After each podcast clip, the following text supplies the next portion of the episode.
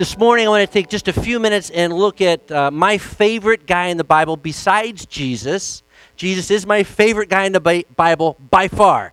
But my second favorite guy is an Old Testament man named Joseph. So we're going to look at his uh, story, the very, very beginning of his story, in just a second. And, and this morning's message, the title of it is a funny title. I went back and forth talking with my, my wife, and the title of this morning's message is Hate or Help hate or help. And in, in my family, I have four children. We have four children.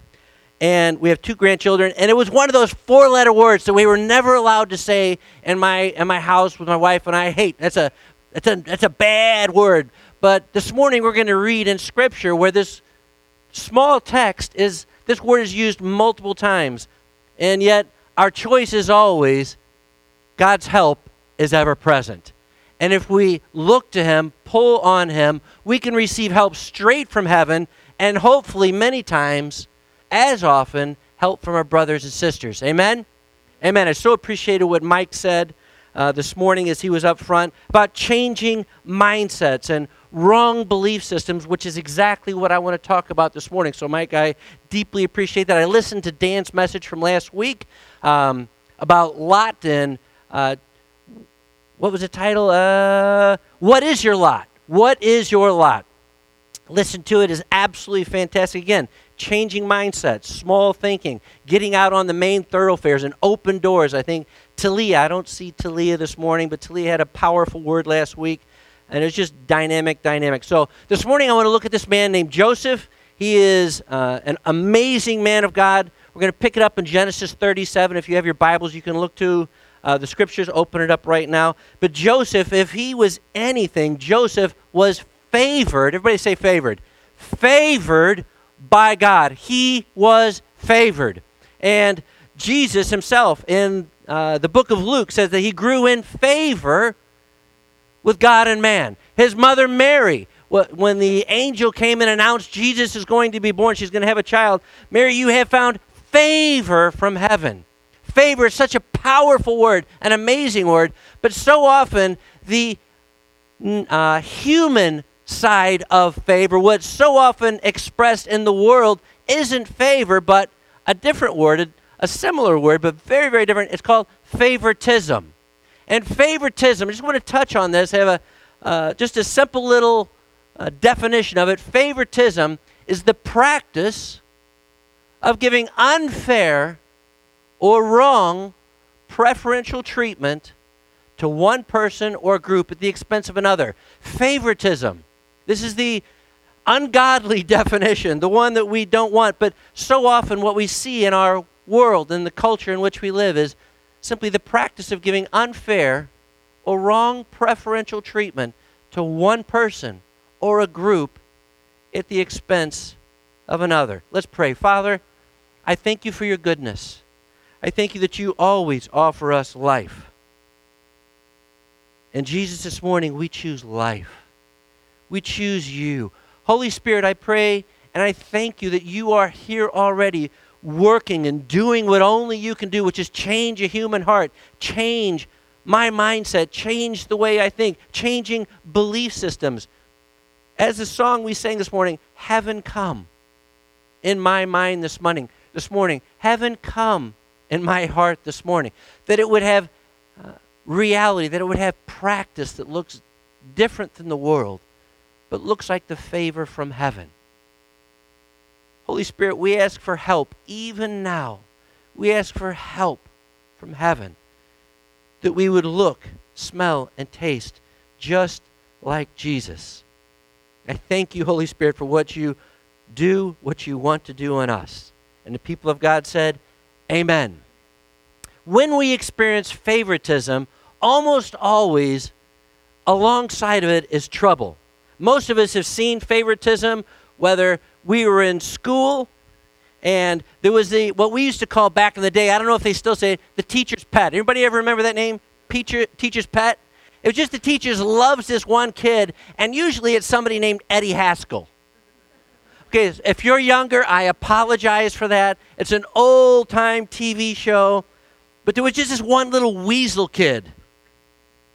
And he was always walking up to the teacher and saying, Oh, Mrs. Landers, what a beautiful dress you have on today. Or he was going to his best friend's house, Wally, and they'd say, Oh, Mrs. Cleaver, your hair looks amazing this morning. And then, of course, Mrs. Cleaver, Mrs. you're the nicest boy in town. I, I wish my sons were like you. The only problem is Eddie Haskell was a weasel. And he would say those things and go back and do bad things. But he seemed to always get away with it and never get called on the carpet. But he seemed like he was just blatant favoritism towards people in life. You know, whether you were in, in band and the, the band director, I play no musical instruments, this is purely illustration. You were in band growing up and you knew you were the best at the trumpet or trombone or piccolo. Is that something on pizzas? I don't know. And that girl over there who was related to the band director's cousin's nephew, sister's aunt, got first first chair and you were stuck somewhere else. You're like, it's just blatant favoritism. It's so unfair when we see it, especially when it's not us that's receiving the favoritism. Or maybe you're uh, playing on a baseball team growing up as a kid, and you know the coach's kid is pitching, and he can't even qualify as the water boy on the team, and yet because he's the coach's son, he's playing and he's batting fourth, and you're like, it's so unfair. Where's the justice in life? And that's just up until nine. I had a troubled childhood. favoritism. It's so ugly. It's so blatant. It's so obvious. So wrong. We have situations in the church in St. Louis. We have a very large company, Boeing. Anybody ever heard of it? Used to be old school McDonnell Douglas. They produce planes and stuff. And they're just massive layoffs at Boeing. And it seems like some of the people that I know, the people who are getting laid off are the people who make the most money, been there the longest the highest credentials, the best credentials, so that they can let them go and hire a 23 year old. And if you're 23, God bless you. Enjoy that 23. Just enjoy it. God's with you. But the people who are getting laid off are the, these men and women who've been in the company forever, blood, sweat, and tears, and they, they're hiring these kids right out of college who know have no practical experience. Or the people who are getting off laid off are people who aren't in favor with the boss. But the boss's son's nephew gets to keep his job, and everybody knows he, he can't do the little screw in the back of the pipe in the steam engine. That thing. It seems favoritism. It, it's just, it's so annoying when you see it. It's so bad. And in our society, it seems like favoritism is so common, and it, again, it always brings pain and agony with it. And Genesis 37, 1 through 11, if we can quickly look at that, we're going to look at a, a young man's life. This is the account of a man named Joseph, and he followed Abraham, Isaac, and Jacob, patriarchs of the, of the faith in the Older Testament. And I'm just going to read each verse, 1 through 11, and just comment quickly on it, and then hopefully we'll have some things that we can take home that will help me help you possibly. Genesis 37, verse 1 the Bible says this Jacob lived in the land where his father had stayed, the land of Canaan. It was the promised land. Jacob, this man, this patriarch, was blessed by God. He was a he was a patriarch. The only problem was Jacob himself. If you read his story earlier, Jacob, his actual name means twister or supplanter. So he's like the Eddie Haskell of the Bible. He's a liar. And in fact, I remember the first time I heard this story, it was probably 1982. Mike Stevens preached an amazing message, and I, and I, I remember it to this day. And I think, Jacob, I don't like you. He lied. He got mommy involved and stole his older brother's birthright. He was manipulating, conniving. He put like animal skins on his arm and went to his dad. And his dad said he couldn't see. They, hey, is this you? He said, yeah, sure. yeah, sure. Jacob is a liar and a weasel, a manipulator, a supplanter. He's stealing what is due other people. But the funny thing is, God loved this man. And God blessed this man and actually ended up changing his name. Different message for a different day. But Jacob had lots of issues, and Jacob learned how to play favorites in his life. and it caused lots of problems.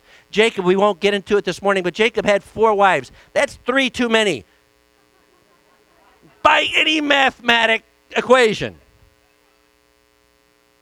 But Jacob, being the sort of person he was, he preferred one wife over the other three. And whenever there's preferential treatment in a family, guess what the complications are? Massive dysfunction, massive problems. But I have to remember, we're reminded he's one of the patriarchs in the Older Testament. But the challenge for me is you could see the sin in Jacob's life seeping into his sons, seeping into his DNA, seeping into generations. My goodness, what a warning for me. Do you remember favoritism is ugly? Preferential, unwarranted, preferential treatment. It brings a cost, and it's called sin and challenge. Verse 2 this is the account of Jacob's family line. Joseph, here's our guy. A young man of 17. Anybody 17 years old in here? Age wise, not. There's a man. What's your name? Ah, so close. It's a J, it's a J. We'll count it.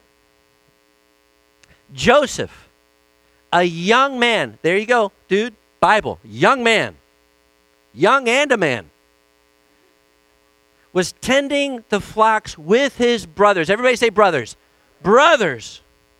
The sons, these are two of his wives, the sons of Bilhah and the sons of Zilpah. We're not going to get into it, complicated. His father's wives. And he, Joseph, brought their father a bad report about them, his brothers. So Joseph, the little guy, son number 11 out of 11, last in the order at this point, brings his daddy Jacob a report brothers aren't doing right. Now, Joseph is the son of a woman named Rachel, and there's sisters that Jacob also married. And Jacob loved this boy Joseph. Verse 3. We're going to see a name here, Israel. That's actually Jacob, where God changed his name. Isn't it wonderful that God can change your name, your nature, everything about you? You don't have to die a weasel. You don't have to die a manipulator, a liar. That's not our inheritance. A changed life is our inheritance. And God initiates that. So this is our guy, Jacob, still. But the Bible has allowed us to see into this man's heart that change is not only possible, it's God's heartbeat. Now, Israel slash Jacob loved Joseph more than any of his other sons because he had been born to him in his old age. And he made an ornate robe for him. Anybody ever been to the Broadway musical? Joseph in the Technicolor Dreamcoat thing? My wife goes to all those. I do baseball. But this is the story. It's Joseph. Broadway plays are made out of this story. Jacob has lots of sons. He has 11 sons at this point and one son, he blatantly, openly, preferentially favors Joseph over all the older sons. I wonder how they feel about that. Why Joseph? Because he was born to him in his old age, the scripture says. Also, Joseph is the only son at this point born of his wife that he favored, Rachel. He had four wives. And Jacob loved one wife more than the others. And this is the product of that marriage. And Jacob was blatant. I'm going to make, son, I'm going to make a special coat for you so that the whole family knows you're unique, you're loved, you're special, at their expense, mind you. I don't understand this man. And you can think, why would any parent show favoritism? Why would you do that? Oh, there's so many different reasons why parents show favoritism towards one child over another. It might be that just one child is more obedient than the other. Don't raise your hands, but have you ever had one child more obedient to mom and dad than the other ones? Yeah, I'm the only one. Some people pray their whole life for a son, and there he is. Some people prayed for a daughter, and there she is. Why do people have favorites and preferential treatment? Lots of reasons. That special child, like my youngest son, Andrew, doctor said he's not going to live. God spoke to us twice and said he is. He's now 23, and he's the biggest child I have in every way. And I have a soft spot. I have a soft spot for my son Andrew. Why? Because the doctor said he's not going to make it. And my son has a soft heart. But that doesn't give me the right to sinfully show favoritism towards him. But you can see how easy it is to happen.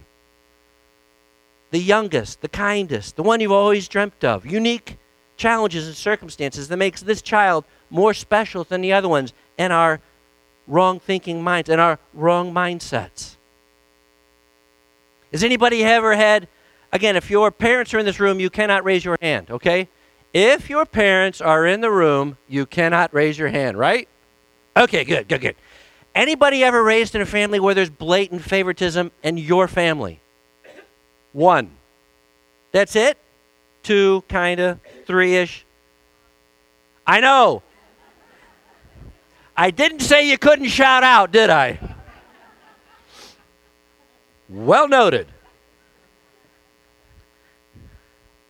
In my family growing up, I have one sister. She's 16 months older than me.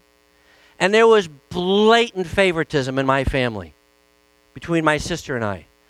I, guess which one I was? The favorite, of course. My sister got D's and F's. My sister was disobedient when she came out of the chute. She was, that doesn't sound right. Going straight ahead. Yes, pause not. My sister was disruptive. She was divisive. She never had any friends in school. She was, eh, it was just, it was just, and Unfortunately, I was a little bit more like Eddie Haskell. I knew just what to say to my mom and dad. If my mom and dad told me what to do, I did it the first time. My sister waited three or four weeks, which brought conflict. She brought home bad report cards, bad reports from everybody around her. It was blatant favoritism my entire upbringing. To this day, my sister didn't go to her father's funeral because of the blatant favoritism that was shown towards me. It was blatant, in your face, every day of my sister's life that I was the preferred child and she was not. She's older than me. If I came home at 4 in the morning, not a whisper. If my sister came home at 12.05, grounded. It was blatant. My grandmother, my father's mother, on my birth, it was just flipped on just the opposite. And it used to make me so angry on my birthday, my sister would get more presents than me from my grandmother. I was so mad. I'd get like a, a plastic horse and an American flag. And my sister would get like six presents. And on her birthday, it was like Santa Claus was on steroids. And I, I'd get a card. But I've, I've forgiven, so I don't even mention it. but there's so many people who are paralyzed and crippled in life from how they were raised in the blatant favoritism when you were the one that wasn't the chosen one. And you see scars on people's life. Verse 4, getting back to Joseph and his brothers.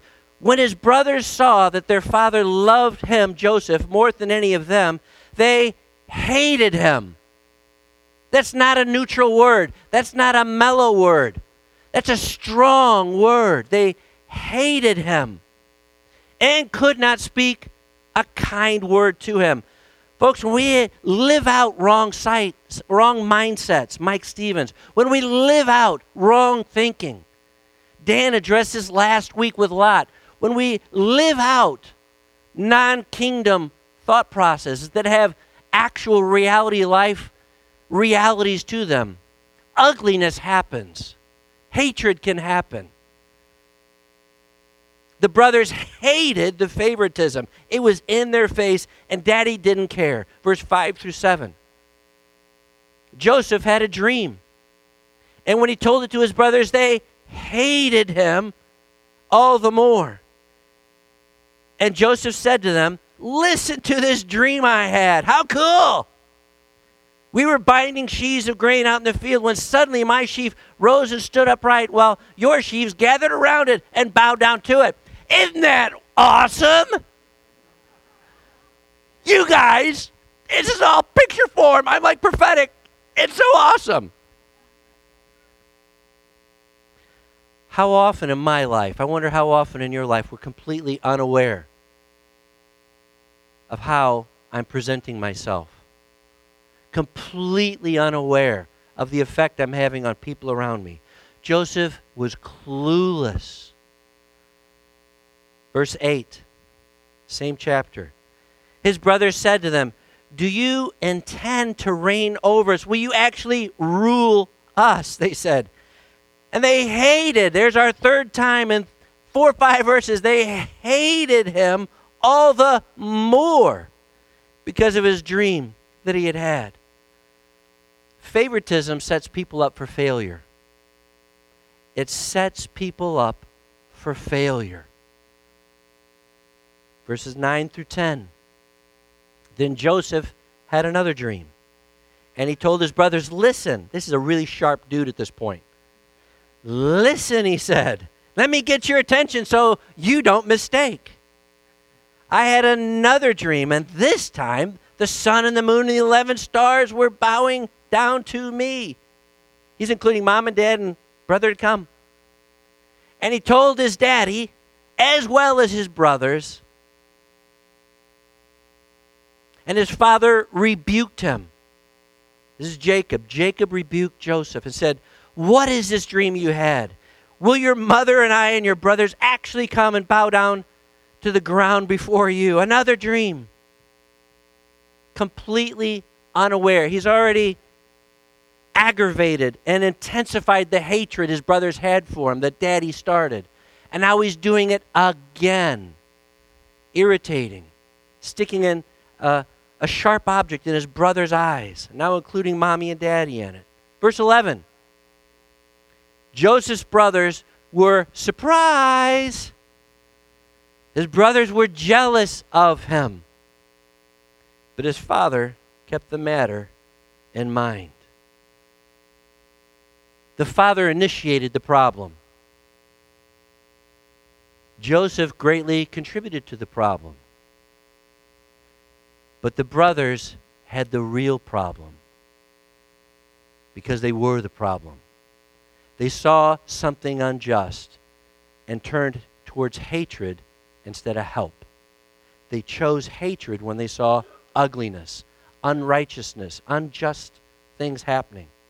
How many times have we seen that in life, in a, whether it be our own family, whether it be in church? You see blatant favoritism. So often, guests, I, as was mentioned, thank you, Jeremy, I, I have been pastoring a long time, pastored six or seven different churches. And I always hear these buzzwords. There's so many cliques in your church. Anybody ever heard that? Cliques? Usually it's what people see. The common denominator is someone's on the outside trying to look in. They feel out.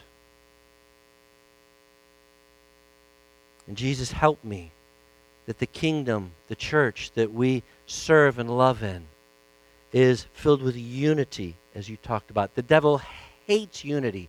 He hates it. Why? Because in Psalm 133 it says, when the Father sees unity, he commands his blessing there. He commands his blessings. Miracles, Johnny, miracles will happen when the Father's blessing is on a house. How am I doing? Where am I at in my heart? Can I just do give just a couple of quick takeaways from this morning? What does this have to do with me? What does it have to do with you? Can I just suggest just a couple of things to take home with us? The first is for me and you, potentially, everybody say potentially, potentially, to deal with and learn to cooperate with God fa- God's favor on others. To learn to deal with and cooperate with God's favor on others. Have you ever seen somebody, it just seems like they have God's favor on their life? Much more than yours? No? Anybody ever hear of Billy Graham? No. I like it. Got a guest in the house. I, I, I, I was fascinated with Billy Graham, and I would watch old video clips of him, and a stadium, and people are just pouring down, and I'm like, I, I've heard Mike Stevens do a thousand sermons more powerful than Billy Graham's. Are you kidding me? Look, I mean, thousands of people pulling out, you know, it's raining down. Why? It's the anointing, it's the favor of God. And sometimes you go to other churches for me, just for me, and you're like, how do they, why do they have 5,000, 6,000, 10,000? And, and in my private moment, I want to say to what about me? Doesn't that sound mature and godly? I'm sure he's so blessed to hear that. Whether it's a Kathryn Kuhlman, she just laid her hands on people, spoke the word, and healings came out.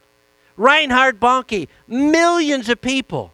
It's so easy to compare ourselves one to another. And yet in Corinthians says it's a foolish thing foolish thing to compare yourselves one to another. Why? Because you're just favor of God on people's lives. And for me to learn to cooperate and bless what I see God's doing, rather than getting jealous, rather than getting envious. Why do they have the big house? Why do they have children? Why do they have the handsome husband? Why do they have the lovely, nice wife? That's two. mm.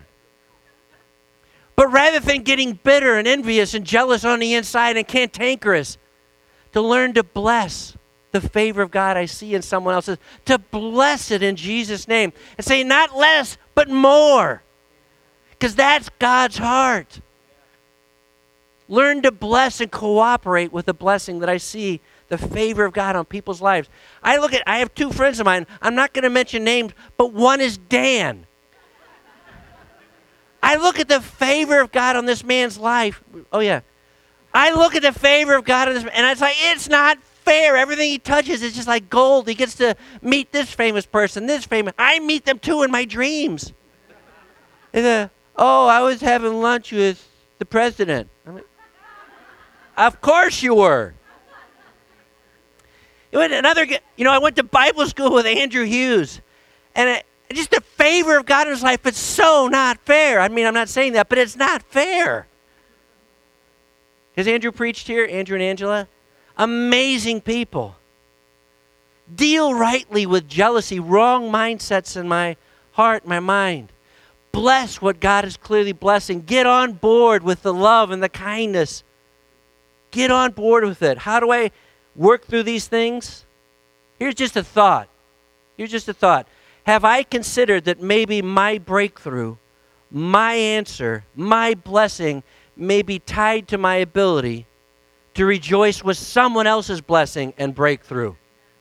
Go ahead and put that up there again. My wife told me to write this. Have I considered that maybe my breakthrough, my answer, my blessing may be tied to my ability to rejoice with someone else's blessing and breakthrough? Cooperate with the blessing and favor of God. Second one, just a quick takeaway. Do I have brothers and sisters in my life that help me? Do I have brothers and sisters in my life that help me? Joseph did not. They couldn't even say a kind word to him, it says in verse 4. They couldn't even say a kind word. Do I have brothers and sisters in my life that can help me see my self unawareness? To see the 17 year old arrogance in my life. Hey, cool dream. No, Joe. No, no, no, no, no. The first dream didn't go over so good. Do I have people alongside me that can help me understand how I'm affecting negatively people around me? Do I have friends around me that will tell me the truth? When I was 24 years old, I was I had been working for an insurance company for three years in, in St. Louis. A very wildly crazy successful gentleman. He's a beer drinking, swearing, smoking Catholic. And I'm not talking good looking smoking, I mean cigarette smoking. So when I get it right. And I was just going in to, uh, to leave for the day, and this, this wonderful man named Jim came to me and said, Hey, Kyle, can I get a minute with you? And he was wildly successful in the same business that I'm about to go into, 24 years old. He said, Kyle, can you sit down? He said, Are you familiar with the story of the tortoise and the hare. Mm, yeah. He said, I just want to tell you, John, who's going into business at the same time, is going to be wildly successful in business, and you're going to be an absolute failure. I'll receive that promise. Thank you, Jesus. I was, I was kind of, what? He said, Kyle, he says, you're great out, uh, you're great out of the gate. But you have an inability to finish. You have a massive issue in your life. You'll make early sales, a lot more sales than John, but John will end up being successful in business because you don't have tenacity. And you want to pull up, quit, get bored, and go do something else. 24 years old. He told me the truth about me because he'd been working with me for three years and observed my life. I'm clueless. Praise God for a man who will tell me the truth about a character flaw he saw in my, in my life. And that man's still in my life, by the way, 35 years later. The scripture says this Proverbs 27 6 Wounds from a friend can be trusted. Wounds from a friend can be trusted, but an enemy multiplies kisses. Proverbs 17:10 A rebuke impresses a discerning person. Father, may I be discerning, may I be soft-hearted, may I be open. May I hear your word, may I receive help from my brothers and sisters. Help me. A rebuke impresses a discerning person more than a hundred lashes a fool. And the third and last, so the second is, do I have brothers and sisters in my life? The third and last takeaway is, how do I respond when said friend comes into my life? How do I actually respond when somebody tells me the truth that I don't want to hear? Do I justify myself? Do I argue? Do I blame shift? Do I want to put it off and say, That's not me. You're not seeing it from my angle. You don't get me. You don't understand me. Proverbs 26 12 says this Do you see a person wise in their own eyes? There is more hope for a fool than for them. How do I perceive help from dear friends that stings or hurts? How do I perceive help? That hurts. It can't be from God. That doesn't bless me. That can't be from Jesus.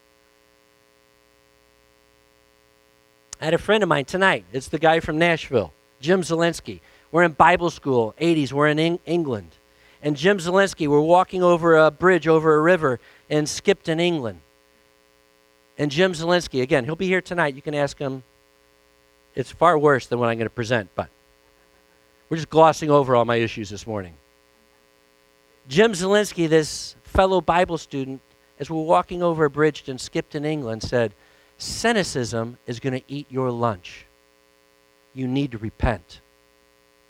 I thought, no, I'm prophetic. said, no, you're cynical. And you can't lead God's people being a cynic. It's not faith, it's the opposite. It's not prophetic, it's cynicism. And I was like, well, what are you having for dinner tonight? I was going to buy something, but now I'm not. Two years ago, I was sitting in Dan and Fee's backyard. And uh, Dan, I've known Dan and Fee for 20 plus years now. And I just have, in fact, Jim Zelensky and Dan would be my two closest friends that I go to and ask them to help me with my life because I want help. Who wants help? I have dear friends who will help me. So, two years ago, and I think I said this a, maybe a year ago here, I asked Dan, okay, Dan, we've been working for a long time together. What do you see in my life that just isn't pretty? He didn't even hesitate. I'm like, whoa, foot off the gas, babe. Think about it. Like, is it that glaring? I mean, just, here, take my log. Wow. Think first.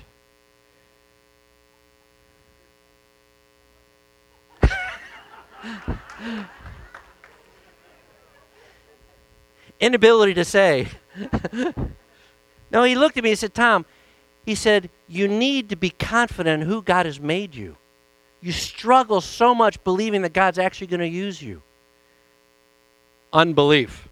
We'll just call it that. The uh, unedited version.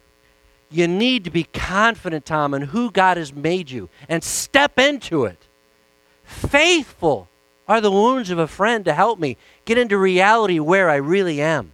Can we all stand up, please? Father, I thank you that I stand before a group of people who are all your favorites. That you adore them, you love them. They are your favorites. Father, like all the 10 other brothers, they couldn't they didn't understand, they couldn't see how favored they were. They were the tribes of Israel to be. They were favored, but they couldn't see it. Father, help me to see the favor on my brother's life, on my sister's life. Help me to see and help them and love them and honor them instead of being jealous of the blessing. Holy Spirit, I pray that you would change mindsets this morning as Mike prophesied, as Dan spoke of last week. Change the mindsets of this family that heaven would come and be whole and full and blessed and powerful in this family.